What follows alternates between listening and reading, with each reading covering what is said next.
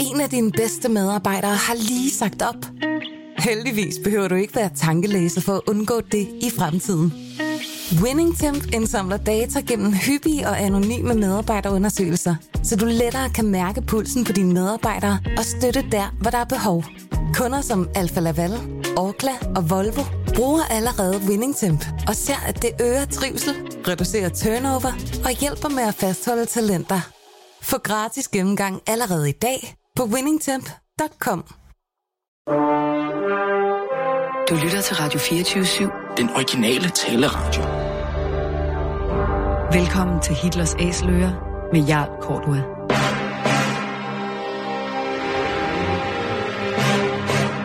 Velkommen til programmet Hitlers Æseløer, et program om bøger om den anden verdenskrig. Mit navn er Jarl Kortua. Den anden verdenskrig blev indledt den 1. september 1939 af det nazistiske Tysklands overfald på Polen.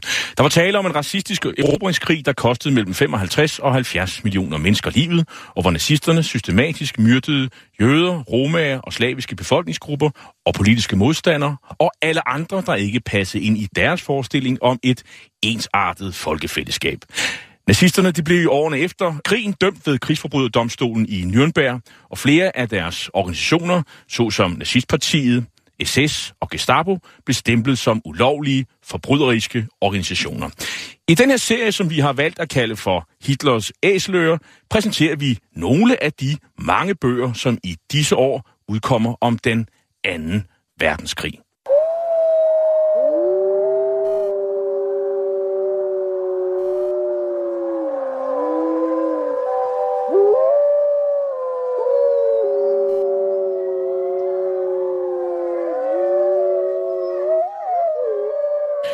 De danske varulve, det er titlen på en bog, der udkom i 2015, og som, forfa- som er forfattet af politimanden, kriminalassistent Erland Let Pedersen. Mytefortællingerne om de nazistiske varulve, der var udset til at skulle kæmpe videre efter Nazi-Tysklands nederlag i maj 1945, er utallige.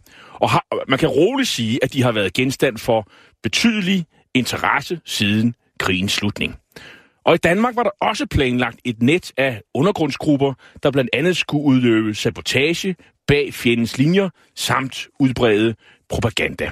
Og til at tale med os om det her i dag i Hitlers Æseløre, har vi fået besøg af Erland Let Pedersen. Velkommen til. Tak. Din bog har øh, undertitlen En øh, politimands efterforskning i ukendt besættelseshistorie. Og det er der jo en særlig grund til, Øh, ja, det er så, nu er jeg selv øh, hvad hedder, amatørhistoriker, og øh, op gennem årene, der har jeg ikke rigtig kunne læse noget omkring øh, vareoliebevægelsen i Danmark.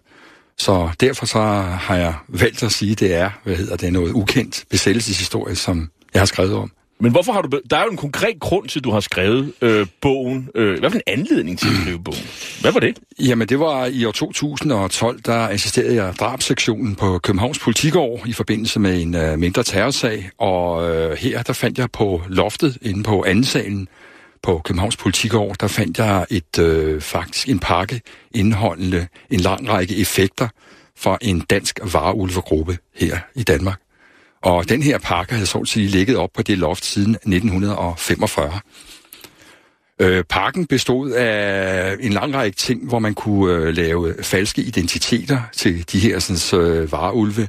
Øh, det var rationeringsmærker, det var lægerullebeviser, altså soldaterbøger, det var stempler til forskellige øh, kommunekontorer i øh, periferien af Kolding, det var rationeringsmærker, øh, Jamen, det var simpelthen alle mulige forskellige ting, så man kunne lave de her sådan, øh, falske identiteter. Så man kan sige, det var sådan et, et kit, sådan et, et kit til en undergrund her, kan man sige. Øh, Ja, i den pakke lå der jo så også, øh, hvad hedder det, 15 kors øh, på nedgravningssteder fra våben- og sprængstofdepoter øh, i periferien af Kolding.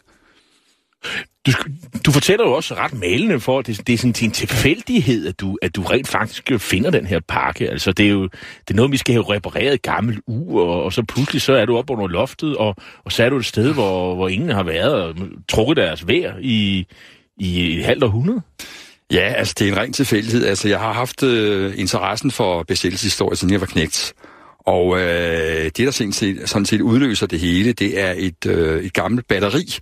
Et gammelt Helsens batteri. Sådan et blåt et. Og Helsen, det er jo sådan et, et, et firma, et dansk batterifirma, som... Øh, Ja, som, øh, den der blå farve, og så var der en, en springende tiger.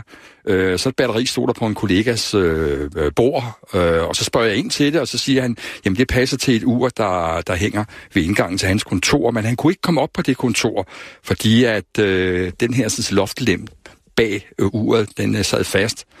Og så var der et eller andet, der sagde mig, nu, der skulle jeg derop. Så jeg fik fat i en stige, jeg fik fat i en lommelygte, jeg fik fat i en skruetrækker, og efter at have fiflet lidt, der kom jeg op bag uret, og deroppe, der, der ser jeg nogle ting, øh, som kan relatere til 2. verdenskrig. Det var, hvad hedder det, nogle gamle vinflasker med godt med støv på, og da jeg slår støven af der, så kan jeg jo så se, at øh, jamen, de må være fra, fra 2. verdenskrig, for sådan noget frugtvin, det var i høj kurs. var, var, var de tomme? De var tomme, så det er formentlig en, der har siddet og pimpet lidt ind på det kontor, og så har han sat dem op på, på, på det her loft. Og så ved jeg ikke, øh, så siger jeg til mig selv, jeg skal lige prøve det næste kontor, hvor jeg havde midlertidigt kontor, og øh, der kommer jeg også op på loftet, og der finder jeg tilsvarende et øh, loftlokale, hvor jeg finder en gammel opdagerhat, sådan en gammel Borsellino-hat, jeg finder en øh, af de gamle, hvad hedder det, Tuborg-kasser der til 50 styks, øh, og så tænker jeg, det var da Det med tre. Ja, det med tre. Og så tænker jeg, det var da fantastisk. Nu er det to kontorer, der kan relateres til et eller andet fra 40'erne, 50'erne. Øh, Jeg går videre øh, til det næste kontor. Jeg ved ikke, hvorfor jeg gør det. Der finder jeg en gammel dåse, hvor der er indeholdt noget, der hedder Caterol. Det er et gammelt sukkerprodukt, et erstatningssukkerprodukt, som også kunne relateres til besættelsen. Og så var der et sidste kontor. Det var et øh, kontor, der indeholdt, øh, igennem, her har jeg fået at vide senere, øh, har været øh, et lagerrum, øh, papiropbevaringsrum. Og det var det sidste kontor. Øh, og det prøver jeg så også. Og det er så der, jeg finder den her pakke. Og så har du den her pakke, og du har de her oplysninger. Det er jo vildt interessant. Det kan vi alle sammen sætte os ind i. Men hvad gør du så? Jamen, det er jo nærmest surrealistisk, ikke? Fordi øh, jeg kommer op, og så øh, ser jeg over på væggen. Der er sådan lige øh, aftegningerne af et eller andet øh, brunt papir, og jeg tager fat derover. Der dukker alle de her ting frem. Det er legitimationskort, fire stykker, hvad hedder det, blanke. Det er købekort, det er rationeringsmærker, det er, hvad hedder det, soldaterbøger, både udfyldte og blanke, alt muligt forskellige Stempler til de her sådan, øh, hvad hedder det, kommunekontor i periferien af, af Kolding. Og til sidst så finder jeg de her 15 kort, der er udfyldt på dansk og tysk, hvor der på forsiden står, øh, hvad, det, hvad selve depotet indeholder af våben, sprængstoffer, alle mulige forskellige slags tændere. Øh, der er en beskrivelse af, hvordan man kører ud fra Kolding, ud af den og den vej, drejer til højre ind i en lille skov. Der går man 50 skridt ind bag det højre øh, græntræ, der er gravet øh, den og den, øh, det der det depot ned. Det er der så 15 af, og de er både udfærdigt på dansk og på tysk. Og da jeg ser det, der er jeg faktisk ved at falde ned af stigen, fordi jeg kunne direkte, hvad hedder det, identificere, hvor det her det kom fra. Hvad gør man så, når man er politimand? Så, vi andre, vi kunne måske ja, tænke jeg, vores, jeg, jeg, jeg tog pakken ned, og så sad jeg og pustede lidt, og så tænkte jeg, om det her det var, det var skjult kamera eller et eller andet andet, fordi at... Øh, det Og var, kollegerne tog fis på dig. Ja, det var sådan helt urealistisk, det var det. Hvad gjorde Øh, du så? Jamen, så gjorde jeg det, så fik jeg fat i min daværende chef, øh, hvad hedder det, i øh, efterforskningsafdelingen derinde. Og så sagde jeg til ham, jeg har fundet det her, og jeg kan relatere det til en, øh, en gruppe, der formentlig har øh, figureret over i, øh, i Kolding i besættelsens øh, sidste tid.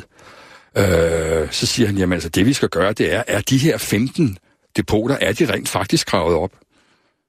Og øh, altså, man kunne forestille sig et skrækscenarie, at en bondemand kører over øh, sådan et depot der, der er fyldt med sprængstoffer, ikke? Og så siger det bang. Så du tjenestligt forpligtet til at gøre et eller andet. Jeg fik simpelthen den opgave at skulle finde ud af i arkiverne, om øh, de her øh, depoter, de 15 depoter derovre, var gravet op. Og det var de så. Øh, vel Ja, det var det jo, men det var en fantastisk rejse igennem tiden, altså tilbage i tiden, og øh, hvad hedder det, kunne øh, ligesom øh, stykke det sammen brik for brik. Øh, hvad, hvad var det for nogle mennesker derovre? Øh, hvordan var deres tid efter besættelsen? Og, Men vi skal jo tale om, om dem, der rent faktisk graver de her øh, øh, depoter ned, og, og, og dem, som har arbejdet med de der ting, du finder. Og øh, der har været en intention bag det, der har været en idé om det. Og en af de personer, som du støder på meget hurtigt, det er en, en tysker, der hedder Horst Issel. ja. Øh, han er sådan ret central for det, vi skal tale om her i dag, om, om, om de danske vareulve. Hvem var Horst Issel, og hvad var hans opgave her i Danmark? Jamen, Horst Isel er en meget kontroversiel person.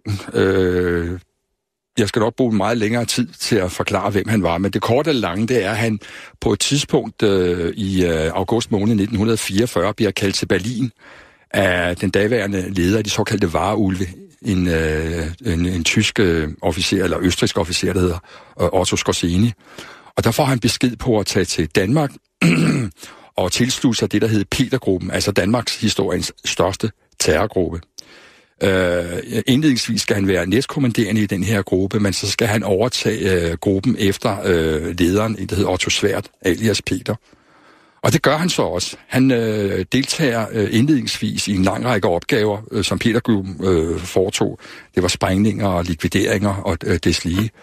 Og i øh, oktober måned, oktober-november måned øh, 1944, der overtager han den re- reelle ledelse af Petergruppen, altså den her modtagergruppe, terror mod øh, den danske befolkning. Det han havde også havde med, det var et lille stykke papir om, at han skulle lave, øh, hvad hedder det, øh, opbygge en vareulvebevægelse her i Danmark. Det var så en opgave, han fik direkte af Otto Skatini.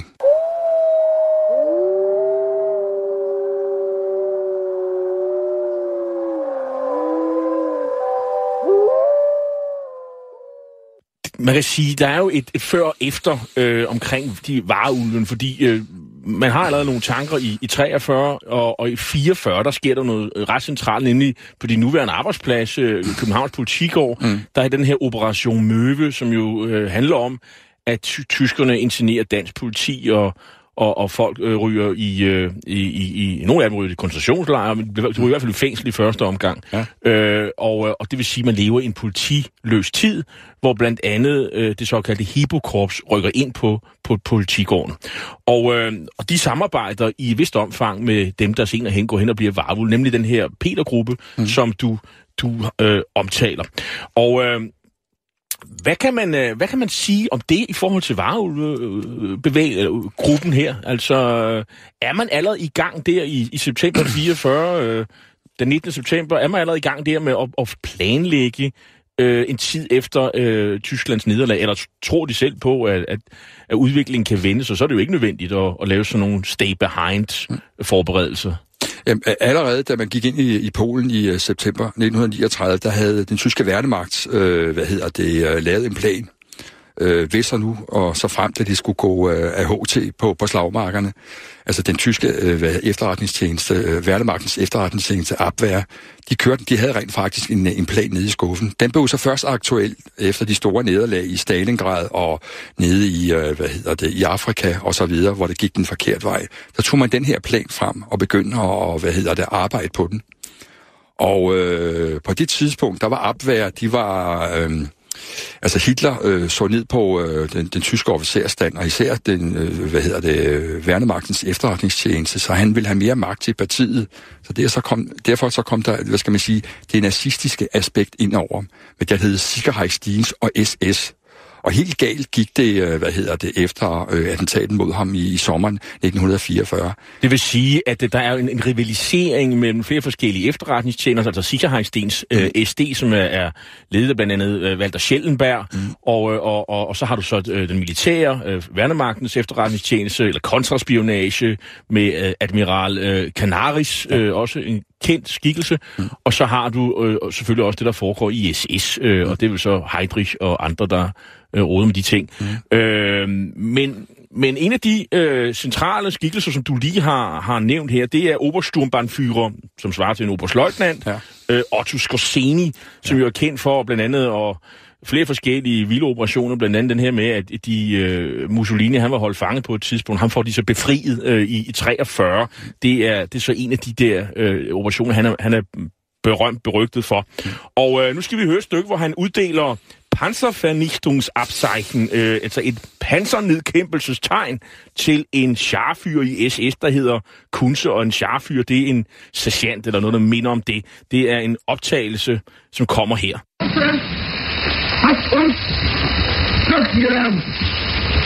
Auch der Iran ist zu sagen, das hat unsere Haufen gewesen. Ich freue mich, mit einigen von euch das erste Vernichtungsabzeichen überreichen kann. Danke, Kunze! überreiche Ihnen das deutsche Vernichtungsabzeichen. Otto Skorsenes rolle i varulvebevægelsen, øh, den er jo øh, blandt andet dokumenteret i Horst Isels beretning, som jo er et af de øh, centrale dokumenter, du på et, et tidspunkt finder. Hvad står der i det dokument? Hvorfor er det så centralt? Altså jeg vil sige, øh, sådan rent tidsmæssigt, øh, det her dokument øh, finder jeg cirka 10 år før jeg finder den pakke derop. Det er derfor, jeg kan identificere, hvad der er i, i parken. Jamen det han for, fortæller på det her sene tidspunkt, det er i begyndelsen af december måned 1949, det er altså fire et halvt år efter befrielsen. Jamen der sidder han detaljeret og fortæller om den plan, som han fik med af, Horst, eller vrøvl af hvad hedder det, Otto Skorseni, øh, nede fra Berlin af. Hvordan man deler øh, det danske rum op i forskellige reg- regioner. Hvordan øh, hvad hedder, de her grupper skal agere hvor, hvor de skal, hvad hedder det, øh, grave deres våben og sprængstofdepoter ned, og hvordan de skal agere efterfølgende, øh, når ordren kommer. Hvordan er sådan vareulvebevægelsen sådan egentlig organiseret? Ja, altså her i Danmark, der var grundstammen i øh, vareulvebevægelsen, det var medlemmer af Petergruppen. Og det var så folk, der havde været på Østfronten. Det var tidligere øh, Schalborg-folk, der havde været med i Schalborg-korpsets efterretningstjeneste. Det var altså folk, der var vant til at slå ihjel. Folk, der var vant til at springe øh, i luften. Folk, der var forhærdet i den grad for Østfronten. Det var sådan, sådan set grundstammen i de forskellige regioners øh, varulvegrupper. Så ud fra det, der skulle man så bygge på med folk fra Hippokorpset og andre personer, der, øh, der, der kunne bruges. Kan man sige, der var en leder af vareulvebevægelsen? Altså, hvad, hvordan er kommandostrukturen? Jamen, kommandostrukturen, det var Horst Isel. Han var den egentlige leder. Øh, og så meldte de forskellige gruppeledere fra de forskellige regioner. Der var Sønderjylland, der var Midtjylland, der var Nordjylland, der var Fyn, der var Øerne og København. De meldte sig tilbage til ham. Og så meldte han efterfølgende tilbage til hovedkontoret i, øh, i, øh, i Tyskland til Otto Skorsini, som var den operative leder af alle vareulvegrupper i øh, hele Europa.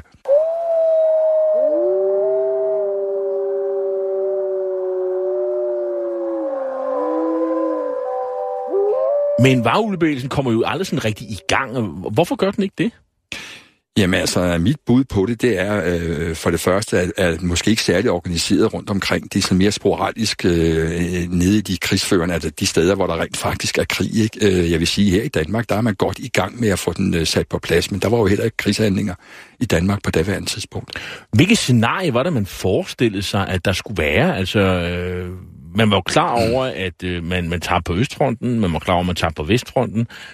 Hvad var det for et, et, et, scenarie? Hvordan forestillede man sig, at de kampe skulle, for, øh, skulle, Jamen, skulle altså, foregå? Ja, hver, hver gå. Altså man forestillede sig, øh, at øh, man gik ud fra, at det var russerne, der ville, øh, hvad hedder det, besætte Danmark.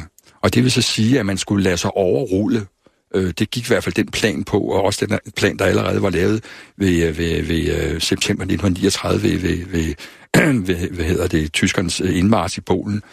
Og så skulle man derfra, der fik man en, en ordre øh, om at iværksætte øh, forskellige, øh, hvad hedder det, ting og sager. Det kunne være sprængninger, det kunne være likvideringer af forskellige personer. Øh, det var propaganda, det var alle mulige forskellige ting, man ville iværksætte, når så frem man fik ordren. Altså, der har været en del øh, SS'ere med, der har været en del Schalburg-folk med, der har, flere af dem har været på Østfronten, som du nævner. Mm. Øhm, var der andre med, altså almindelige mennesker, kunne de være med i sådan en varebevægelse? De havde et stort netværk rundt omkring. Øh, de forskellige regioner havde øh, fik en, øh, en liste fra, fra København af, øh, hvor der var, hvad skal man sige, færtravnmænder, det vil sige folk, som man kunne stole på i nærområdet. Det hed V-mænd. Ja, V-mænd, ja. Øh, og dem kunne man så benytte sig af, hvis så frem man skulle have noget husly, eller man skulle have nedgravet nogle, nogle våben et eller andet sted. Var det tilfældige danskere, kan man sige? Nej, det var folk, der, der havde, øh, hvad hedder det, nazist, mere eller mindre åbenlyse nazistiske, hvad hedder det, synspunkter. Var der en uddannelse af sådan et mandskab? Altså, kunne man jeg går ud fra, at man, man skal jo ligesom kunne en, en hel masse ting, hvis man skal være med i sådan en stay-behind-organisation. Øh, ja, altså de, de fleste af dem, der var med i, øh, i Peter-gruppen, det var folk, der rent faktisk var øh, uddannet rent militær til sprængninger og, og deslige. lige. Øh, Hippokorpset lavede en rekruttering via Erik Victor Petersen, den daværende leder af Hippokorpset. Han sendte øh, tre hold til Tyskland i de, de sidste måneder af krigen, hvor de var øh, på uddannelse i, øh, i sprængning og likvidering og alt muligt andet. Blandt andet blev der sendt et hold ned til Bloksbjerg, nede i Harzen. Og, så der, hvor øh, danskerne ofte tager på busrejse? Ja, lige nøjagtigt. Ja. Op på toppen der, øh, der havde de et uddannelsescenter. Øh, og der blev også sendt... Øh, øh, på daværende tidspunkt folk ned til øh, Wien, Wiener Neustadt dernede. Der lå også nogle uddannelsescentre dernede. Og det er så på et tidspunkt, hvor, hvor Tyskland er ved at blive fuldkommen massakreret af, af bomber og alt muligt andet. Så det kan godt blive en lidt lang togrejse, man Det var en har- lang togrejse dernede, det var det. Kan man, har du noget bud på, kan man sætte tal på? Altså, hvor, hvor mange har været med? Altså mit bud, det er et sted mellem halvanden og 200. Det er jo ret mange mennesker. Det er mange mennesker. Hvad er det for en udrustning, man har? Altså, våben, ammunition? Jamen det er altså de der sådan standard, øh, der er for de, øh, hvad skal man sige, lærer, som øh, øh, der lå over i Kolding. Jamen det var maskinpistoler, det var sprængstoffer, det var alle mulige forskellige ting og sager, du skulle bruges til, at- til at sprænge håndgranater og, og, og så videre. Et helt særligt kapitel, kan man sige, i alt det her, det er jo, det, øh, det er, og, det, og som har været meget fornøjeligt at læse i din bog, det er øh, hele spørgsmålet omkring hemmelige identiteter. Altså, øh, altså man har gjort et, et, et stort forarbejde for at, at få øh, hemmelige identiteter. Kan du løfte lidt af sløret for, hvad, hvordan gjorde man sådan rent praktisk? Jamen altså, man skal man jo sætte sig tilbage til 1945, der havde vi jo ikke noget, der var jo ikke noget personnummer og alt muligt andet, og det vil så sige, at øh, alle de her officielle dokumenter, de, øh, de blev jo lavet i hånden, på sat ned i kartoteker og deslige, og blev udvekslet mellem de forskellige folkeregistre, øh, og det, de har, de har samlet i den pakke, jeg fandt op på, på loftet, det er jo simpelthen et øh, komplet, øh, hvad skal man sige, øh, kontor, vareulvekontor til falske identiteter. Øh, der er alle de stempler, der er alle de formularer, der er alle de protokoller, der er alle de forskellige ting og sager, der skal bruges til at lave falske identiteter. Og, øh, og de fal- falske identiteter, man går ikke sådan, sådan ud i den blå luft. Altså, der er jo sådan en... Altså, man går lidt systematisk til værks. Der er et enkelt sovn i, i, i Sønderjylland, ja. som man jo... Hvor man sådan rekrutterer øh, fra, kan man Ja. sige. Øh, Øh, den, 20. den 20. april 1945, der bliver, hvad hedder det, præstegården nede i Hostrup. altså på Kirke. Hit- Hitlers sidste fødselsdag, kan jeg Ja, næsten regne nej, det, ja, den 24. Nå, 24, okay. Ja, den 24. april 1945, der bliver præstegården nede i Hostrup Kirke. Det er en kirke, der ligger helt nede ved, i grænselandet. Den bliver stormet af Gestapo fra Kolding, fordi at den lokale sovnepræst, han har gemt nogle, uh, hvad hedder det, modstandsfolk op på loftet. Og i den forbindelse, der rører der en, en, den her vareulvegruppe med fra Kolding, og de afskriver, øh, hvad hedder det, simpelthen kirkebøgerne for mænd, der er født fra 1905 til 1925, deres navne. Og de tager stempler, de tager hvilesattester, de tager øh, alle mulige forskellige ting, der kan bruges til at lave de her sådan, øh, falske øh, øh, hvad hedder det, identiteter. Og der har jeg jo så lavet lidt research dernede, og der kan jeg jo så se, at mange af dem, som, som øh, hvad hedder det, står på den liste, de ligger rent faktisk på kirkegården nu, nede i, øh, i, øh, i Hostrup, på Hostrup Kirkegård. Og jeg har været nede og tale med et ældre ægtepar dernede, der også kunne bekræfte det her. Og de undrer sig lidt over, at, øh, at der var skrevet, de var skrevet af, de her sådan, øh, øh, navne. De kendte for øvrigt præsten. Okay. Ja.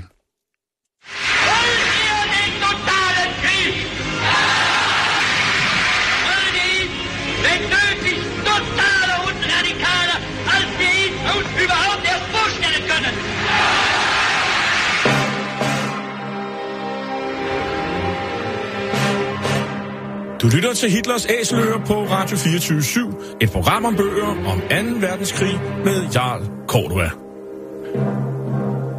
Og i dag der taler vi om de danske varulve øh, med Erland Let Pedersen, der er kriminalassistent og forfatter til, en, øh, til den her bog. Der, øh, han, den har en undertitel, En politimands efterforskning i ukendt besættelseshistorie, øh, og den er bogen udkom på Politikens forlag. Øh, og netop nogle af dem, man med sikkerhed kan, kan, kan fastslå er, eller hvor hensigten var, at de skulle være vareulve, det er den berygtede Peter-gruppe.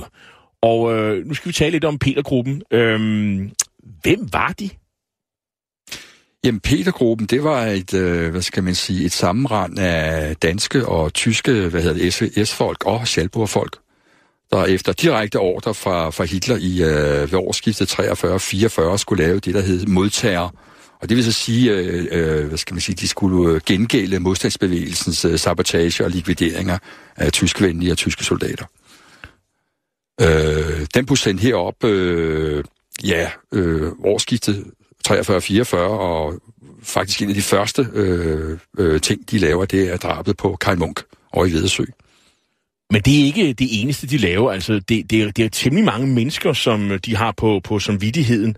Altså, for eksempel en af dem, vi, vi, vi kan tale om, det er en herre, der hedder Kai Botilsen Nielsen. Han bliver senere hen dømt for 57 drab, 9 drabsforsøg, 116 sabotagehandlinger, 5 togattentater og 3 røver, røverier. En anden, øh, lige så, næsten lige så berygtet, øh, person fra Petergruppen, det er Henning Brøndum.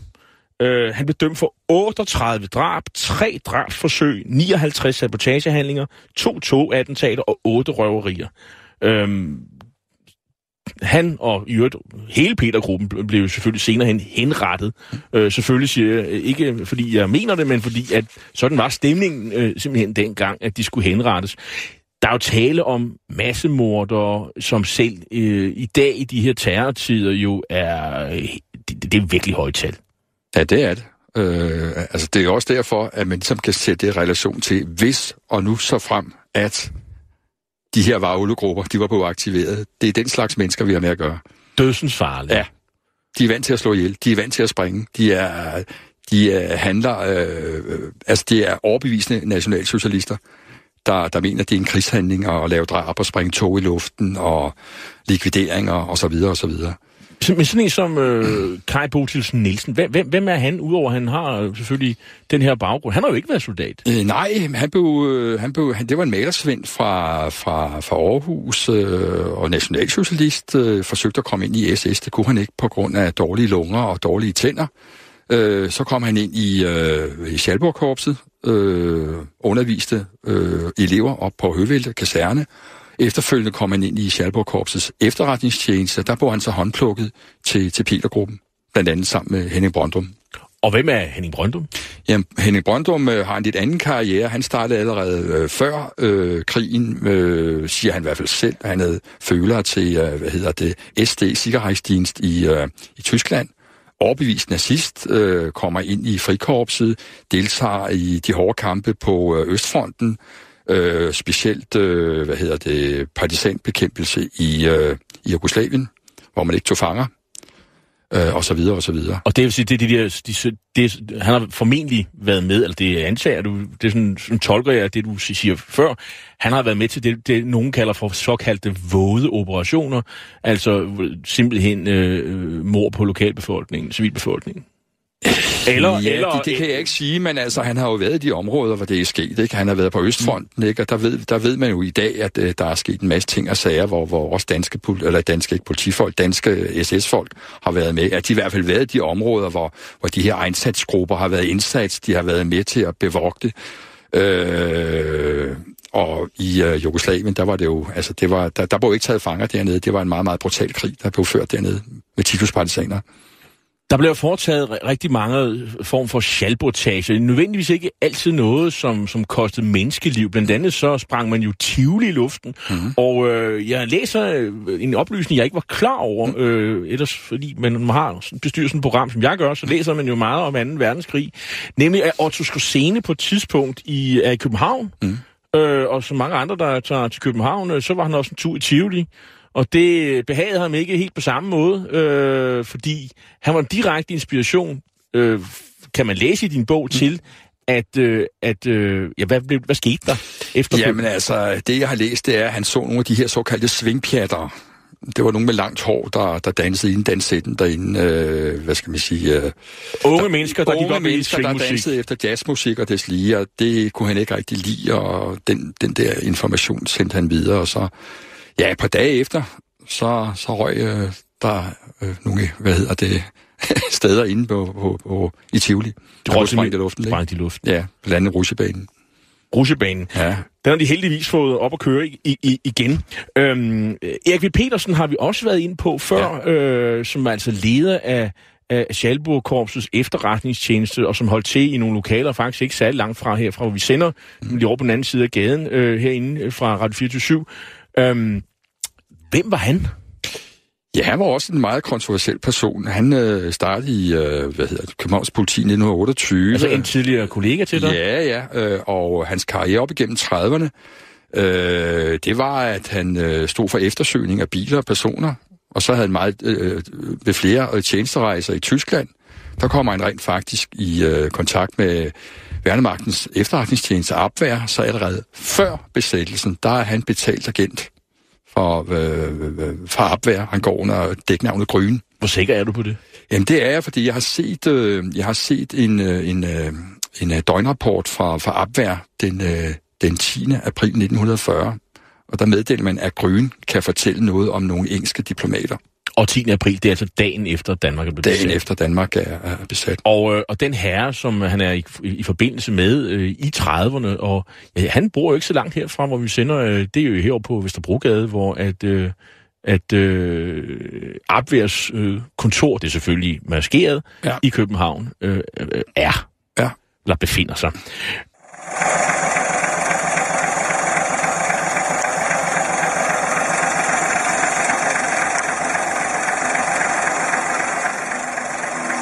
Den her lille lydstump er øh, en motor i tomgang fra en Opel Kaptajn eller en Opel Kapitän fra 1939.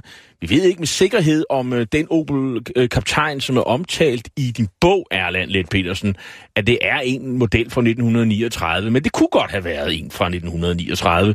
Øhm, de her mennesker, de har... Altså, de, de, vi skal jo forestille os i 1944-45, der kører man ikke bare sådan uden- videre rundt i privatbiler. Øh, så det sådan noget med noget gasgenerator i... i øh, men, men hvis man gør, så, øh, så har man øh, nogle særlige øh, muligheder, øh, privilegier kan man sige, og det er, et af de privilegier, det er for eksempel, hvis man er medlem af Petergruppen, eller øh, den, de danske vareulve, så kan man køre rundt i sådan nogle benzindrevne øh, køretøjer, mm. øh, som, som det her. Mm. Øhm, og den her Opel Kaptajn spiller jo også en rolle i din bog. Hvilken? Nej, det er jo altså bare for at beskrive for eksempel, øh, at, når de kører ud fra, fra, fra Koldinghus der, så, så ved folk, når der kommer sådan en benzindreven, øh, hvad hedder det, bil der, med det rationering, der er på, på brændstoffer, det lige, så er det højst sandsynligt, i hvert fald inden for den tyske værnemagt, eller for tyske stabo. især når man kører fra Koldinghus, så er der jo stor sandsynlighed for, at det er, det er tysk politi, at Gestapo. Men man har også øh, rigeligt med pengemidler. Altså, man køber faktisk pænt ind der i, i 44-45. Man køber huse og forretninger og, og fiskekutter. Hvad skal man bruge alt det til? Jamen, fiskekutter, dem skulle man bruge til som øh, nødsender, hvis det så fremt, at øh, de forskellige øh, regioners øh, sender, altså de forskellige vareulve øh, regioner øh, gik ned, så må, kunne man bruge de her sådan, øh, fiskekutter og så sende mellem de forskellige regioner. Og så... Øh, men, men, men hvad bruger man forretningerne til? Jamen, det er så under dække. Det er jo så en videre, hvad skal man sige, øh, påfyldning af de falske identiteter. I og med, nu hedder de noget andet, jamen, så skal de også have et erhverv. Øh, så det var derfor, man købte dem. Men det er jo sådan rimelig bekosteligt. Hvor får de alle de penge fra? Ja, mange penge fik man uh, direkte fra, fra Werner Best. Som havde en konto han i... Havde, øh, han havde en konto, øh, hvad hedder det, hvor den her sådan, Horst Isel, han øh, kom og fik penge i, i tid og utid. Blandt andet til indkøb af, hvad hedder det, villager rundt omkring og sommerhuse, hvor de her sådan, øh, kommandocentraler øh, centraler kunne være. Og vi ved, at Værnemagten havde en konto i Nationalbanken, som de sådan kunne trække på. Ja, en clearingskonto, øh, den tog man jo bare af. Så det vil sige, det er sådan, i, i, i virkeligheden, i sidste ende, så er det danske skatteyder, der er Der faktisk... har betalt, ja. Ja, det, Det er det. Men øh, og så værver man jo radiotelegrafister rundt omkring. Øh. Ja. Hvordan gør man det? Jamen, det er jo sådan, øh, at man, øh, man, prøver at se i, netværket omkring nazistpartiet. Er der nogen, øh, hvad hedder det, der, som er radiotelegrafister? Har de et netværk rundt omkring? Og så, så spredes de her ting og sager. Så tager man ud og, og, og hvad hedder det, har et kammeratligt besøg med dem, om de vil deltage i en total indsats. Og det var der flere af dem, der, der ville. Men er det, hvem hopper på sådan en øh, vogn her i 44-45? Krigen er tabt. Øh, Ja, det, må, det, det, er- mange af dem er nationalsocialister, der måske er blevet marginaliseret i, øh, hvad skal man sige, øh, i øh, der, hvor de bor. De er kendt som, øh, hvad hedder det, øh, øh, nazister, øh, og derfor ikke kan få arbejde andre steder. Men er der nogle privilegier ved at være sådan en Ja, radio? altså, lø- lønnen er temmelig stor, det er den. Hvad får man? Får, jeg kan ikke huske, hvor meget, men at det er måske to-tre gange, hvad en almindelig arbejder vil få. Ja, det, er jo, det er jo ret godt, kan På man sige, på, på det her, tidspunkt, ikke? Ja. på, på det her øh, tidspunkt.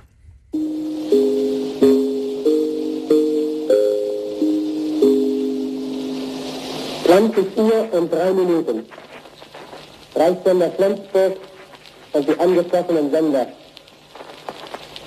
Wir bringen heute den letzten Wehrmachtsbericht dieses Krieges. Aus dem Hauptquartier des Großadmirals den 9. Mai 1945. Das Oberkommando der Wehrmacht ist bekannt. In Ostpreußen haben deutsche Divisionen noch gestern die Weichselmündung und den Westteil der Fressenierung bis zuletzt tapfer verteidigt.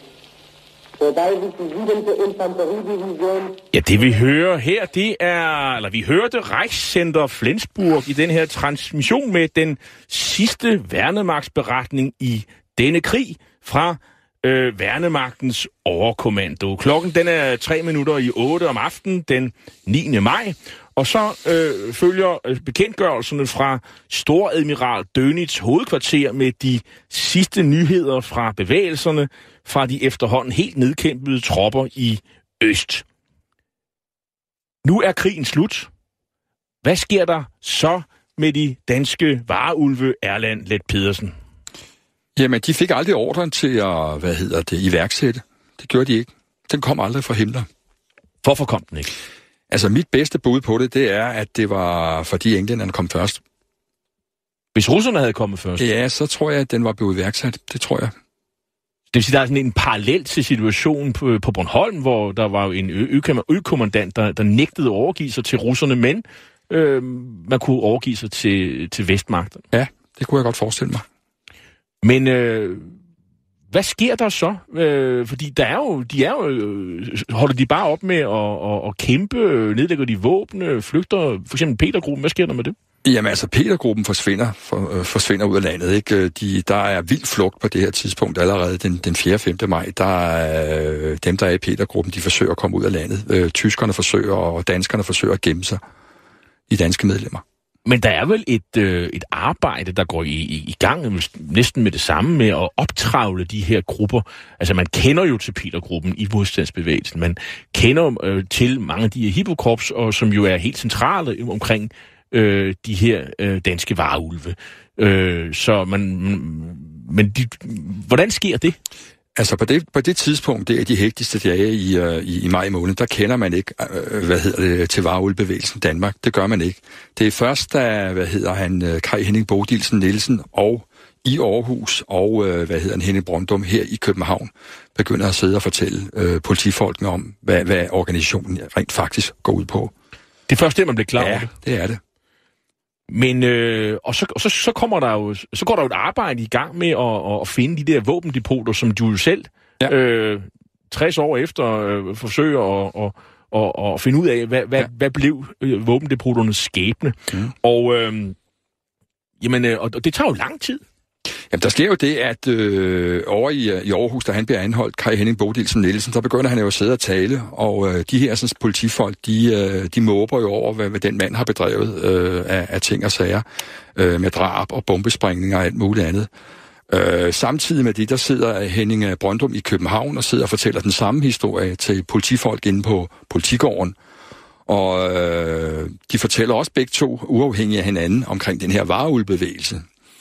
Og da de har siddet og gjort det i en, øh, en, øh, en 14-dages tid, så begynder, øh, så ringer Aarhus til København, og så koordinerer man det på den måde, at, øh, hvad hedder det, Kai Henning Bodilsen Nielsen ryger til København, og så bliver afhørt her. Og så kommer historien. Men øh, mange af de her øh, våbendepoter, de findes jo, der findes en del i, i Jylland. Ja. Øh, men kan du prøve at beskrive, sådan, øh, hvor, hvor er de her depoter, og hvor mange er der? Ja, altså øh, omkring Petergruppen, der, der eksisterer nok et sted mellem øh, 20 og 30 stykker. Det vil sige, de der 15 nede, i, øh, nede omkring Koldingområdet, også en del nede ved, ved grænselandet, plus øh, den gruppe, som øh, er Petergruppen, er Vareulvegruppen, som var oppe nordpå med Åge Mariengård øh, og så en, der hed Hansen. Øh, men der eksisterede jo også opværs, øh, hvad hedder det, øh, vareulvegrupper eller nedgravninger af, af, af våben. Øh, og det var øh, omkring 80 stykker, der var, øh, der var nedgravet i, øh, i, i Midtjylland. Og det var allerede i sommeren 1944, efter den plan, som øh, var iværksat, eller som lå øh, ved krigsudbruddet 1939. Så det var sådan to uafhængige, kan man sige, øh, nedgravninger af våben? Ja, det var det jo, men, men, men, men det var stadigvæk, det var, øh, på daværende tidspunkt var det øh, SD, altså Sikkerhedsstien SS og Otto Skorseni, der stod for det over, øh, hvad skal man sige, ordnede operationelle, hvad hedder det, vareulve, øh, øh, jagtfærband i, i, i Danmark. Øh, Abvær havde gravet de her ting ned og koordineret med, med, med øh, hvad hedder det, SD, altså Sikkerhedsdienst i, øh, i, i, i Tyskland. Fandtes der nogle øh, hvad hedder, depoter i, øh, i Københavnsområdet? Ja, øh, dem havde, hvad hedder Bodilsen Nielsen, og så den gruppe omkring ham gravet ned. De blev så også efterfølgende gravet op ved påvisning. Hvorhen? Jamen, der var blandt andet ude ved, øh, hvad hedder, i Sydhavnen og forskellige steder op nordpå. På Amager? Øh, øh, jeg kan ikke lige huske om det. Jo, der var Amager, Amager øh, hvad hedder det, øh, ude på Amager Strand derude. Jo, det er rigtigt. Øh, men, men det meste af det, det, det lå i, øh, i Jylland? Det meste af det lå i Jylland, ja.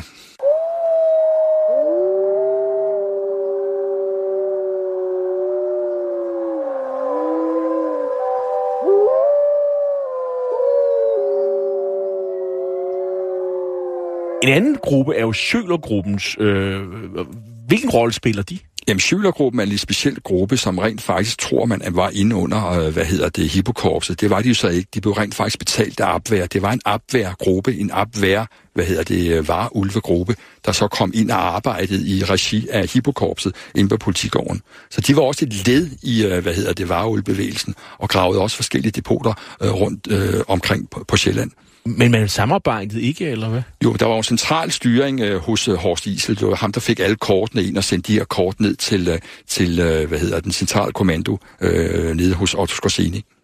Og lad os prøve at tale lidt om øh, Horst Isel. Han er jo, øh, eller Isel, som du kalder ham. Mm. Øhm, altså, hvor, hvor gammel er han, og hvilken karriere har han gjort, og, og, og hvad er hans skæbne øh, efterfølgende? Det er en meget kontroversiel person. Altså, han øh, er født nede i Berlin 1911, tror jeg det er, og får øh, hvad hedder, studentereksamen og kommer i handelsflåden, og på et tidspunkt så kommer han ind i SA øh, i starten af 30'erne, og via hans øh, far, som var personligt vel med øh, øh, Reinhard Heydrich, altså ham, der øh, var leder af øh, øh SD, Sikkerhedsdienst, nazistpartiets øh, sikkerhedstjeneste. Der kommer han ind i SD.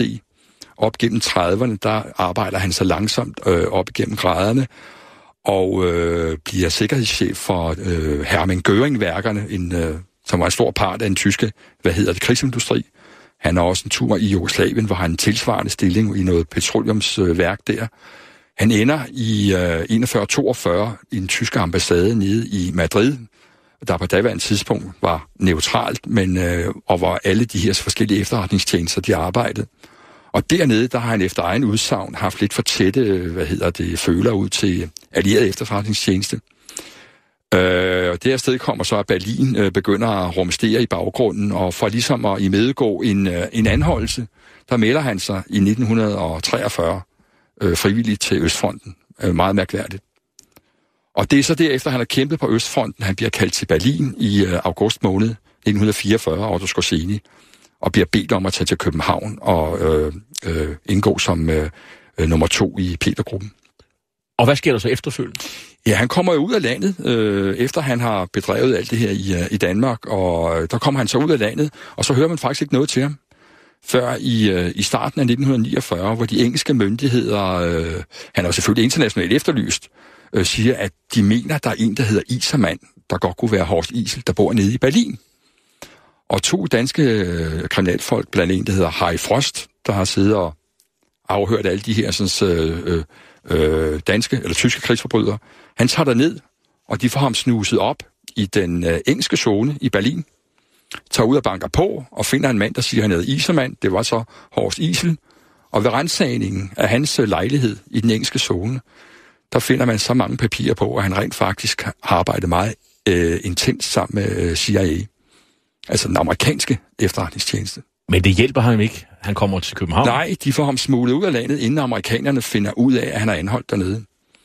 Og øh, via en domstol i, øh, i Nordtyskland, der, der, der bliver han udleveret til Danmark. Og der sidder han faktisk hele sommeren og forklarer, hvad han har bedrevet af, af, af mor, død og ødelæggelse i Petergruppen. Og så er det den 6. december, eller den 5. december 1949, han fremstår til den her rapport og forklarer omkring øh, vareulbevægelsen i Danmark. Og det er de helt centrale dokumenter, som, hvor vi helt tiden ved, hvad der er der foregår. Ja, men allerede i august måned 1945, der er to danske efterretningsofficerer, der er nede i Frankfurt, øh, nede i Tyskland, og snakker med Otto Skorseni, altså den operative leder af vareulbevægelsen. Og han sidder og forklarer det overordnede om vareulbevægelsen. Hvordan og hvorledes det er, og også specielt omkring Danmark, med, hen, med henblik på, hvordan det opdeler det slige. Og når man læser de to ting, altså den, der er lavet i august måned 1945, og så man læser den, der bliver skrevet fire og et halvt år efter, så er det næsten det samme.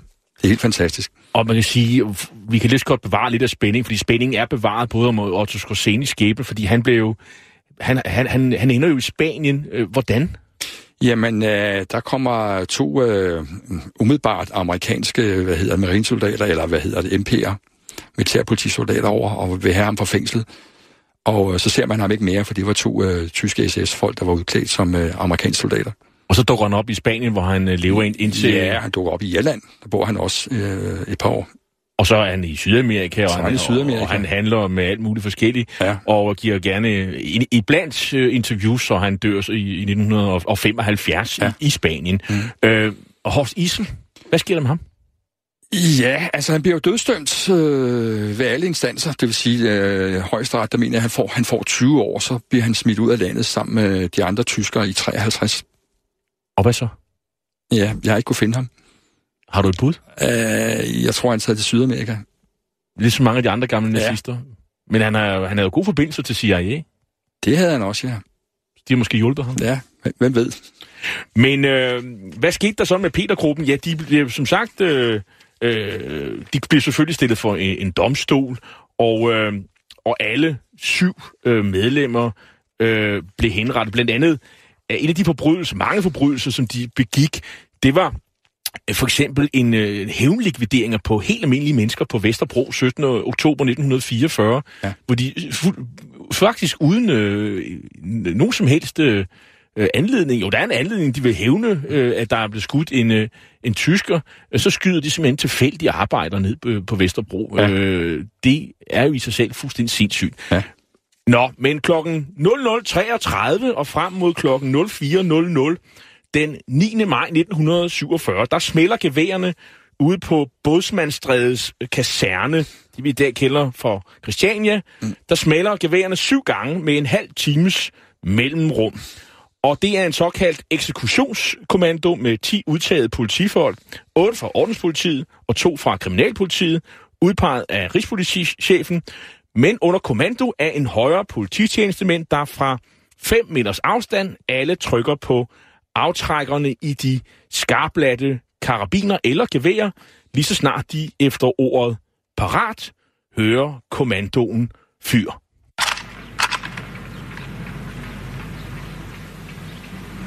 En! Far! De fleste, de blev henrettet, men uh, der er også en enkelt, der begår selvmord.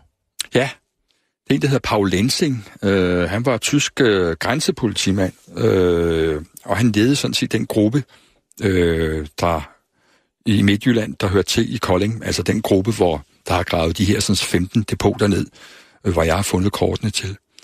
Han øh, forsvandt øh, ja, cirka 10 km uden for, for Kolding, hvor han øh, fik et arbejde, som, øh, hvor han kunne passe en grisestal. Jeg tror, det har været hos en sympatisør, en SS-sympatisør, en af dem, jeg nævnte før, som øh, man havde fået navnene på. Og ved en eller anden tilfældighed, der blev han øh, stukket.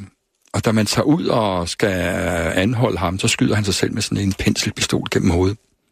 En penselpistol? Ja, sådan en indskudspistol.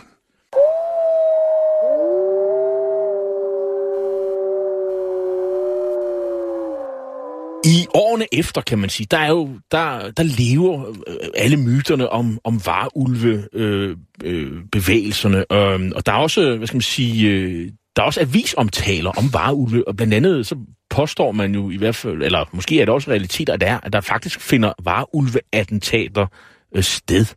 Øh, blandt andet øh, omtales der et varulve-attentat i Tinglev. Hvad går det ud på? Jamen, det er slet ikke de varulve, som vi snakker om her. Det er nogle øh, unge, hvad hedder det, øh, hjemmetyskere omkring Tinglev, der er blevet rigtig gale på, øh, hvad hedder den lokale, hvad hedder det, landbetjent. Og det skal ses i, at han på et tidspunkt der skudt en, en tysk officer øh, på Tinglev station. Der, var, der kom et tog ind øh, på Tinglev station mod, øh, mod Tyskland, og øh, der var et eller andet, som øh, nogle af de her tyskere ikke ville øh, udlevere. Det var noget mad eller noget andet. Og der stiller en, øh, en tysk officer sig øh, hen til ham her, sheriffen, som han blev kaldt for, for Tinglev, og siger, at det, det skal han ikke gøre, hvorefter han bliver skudt ned af, af den her sådan, øh, betjent. Så vi kan godt konkludere, at vareulvebevægelsen kom aldrig i gang, og alle spekulationer om, at der skulle have foregået vareulveoperationer efter den 5. maj 1945, er simpelthen ikke korrekt.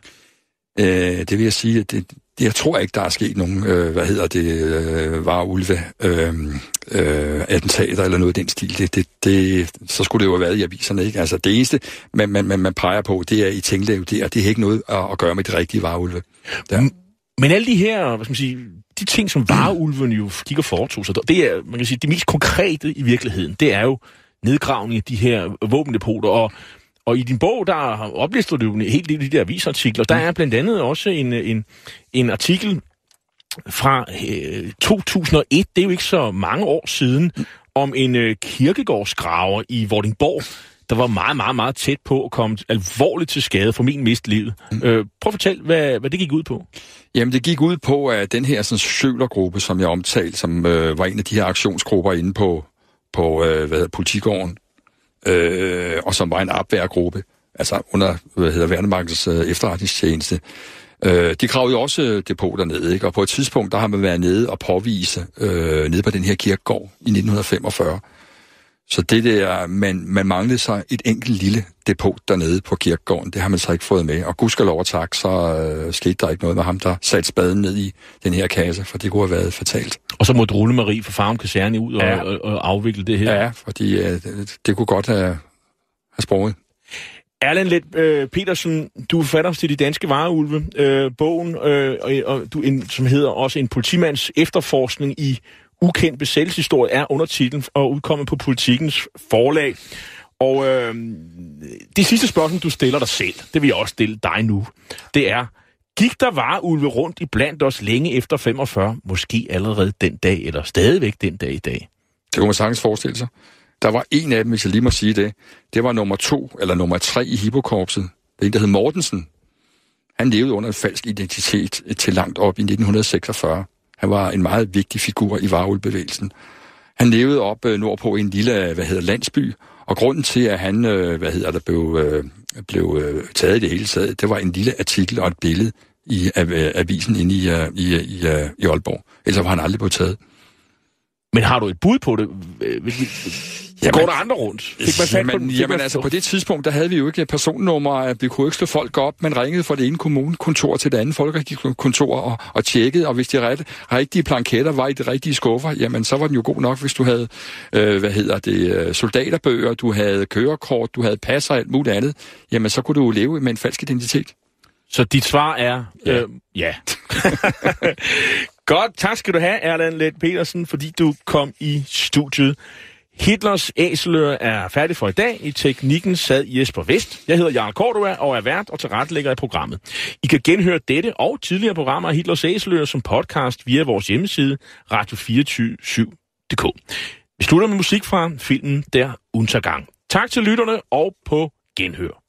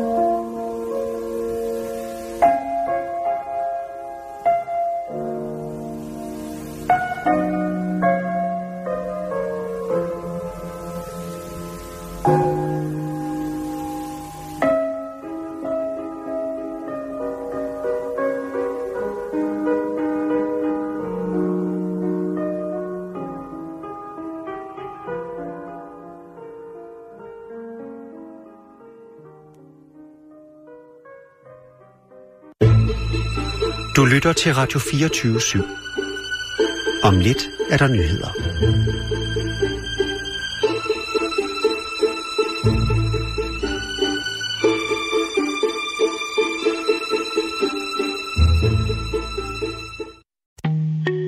En af dine bedste medarbejdere har lige sagt op. Heldigvis behøver du ikke være tankelæser for at undgå det i fremtiden.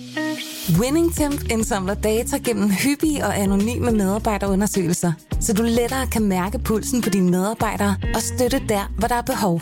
Kunder som Alfa Laval, Orkla og Volvo bruger allerede WinningTemp og ser, at det øger trivsel, reducerer turnover og hjælper med at fastholde talenter. Få gratis gennemgang allerede i dag på winningtemp.com.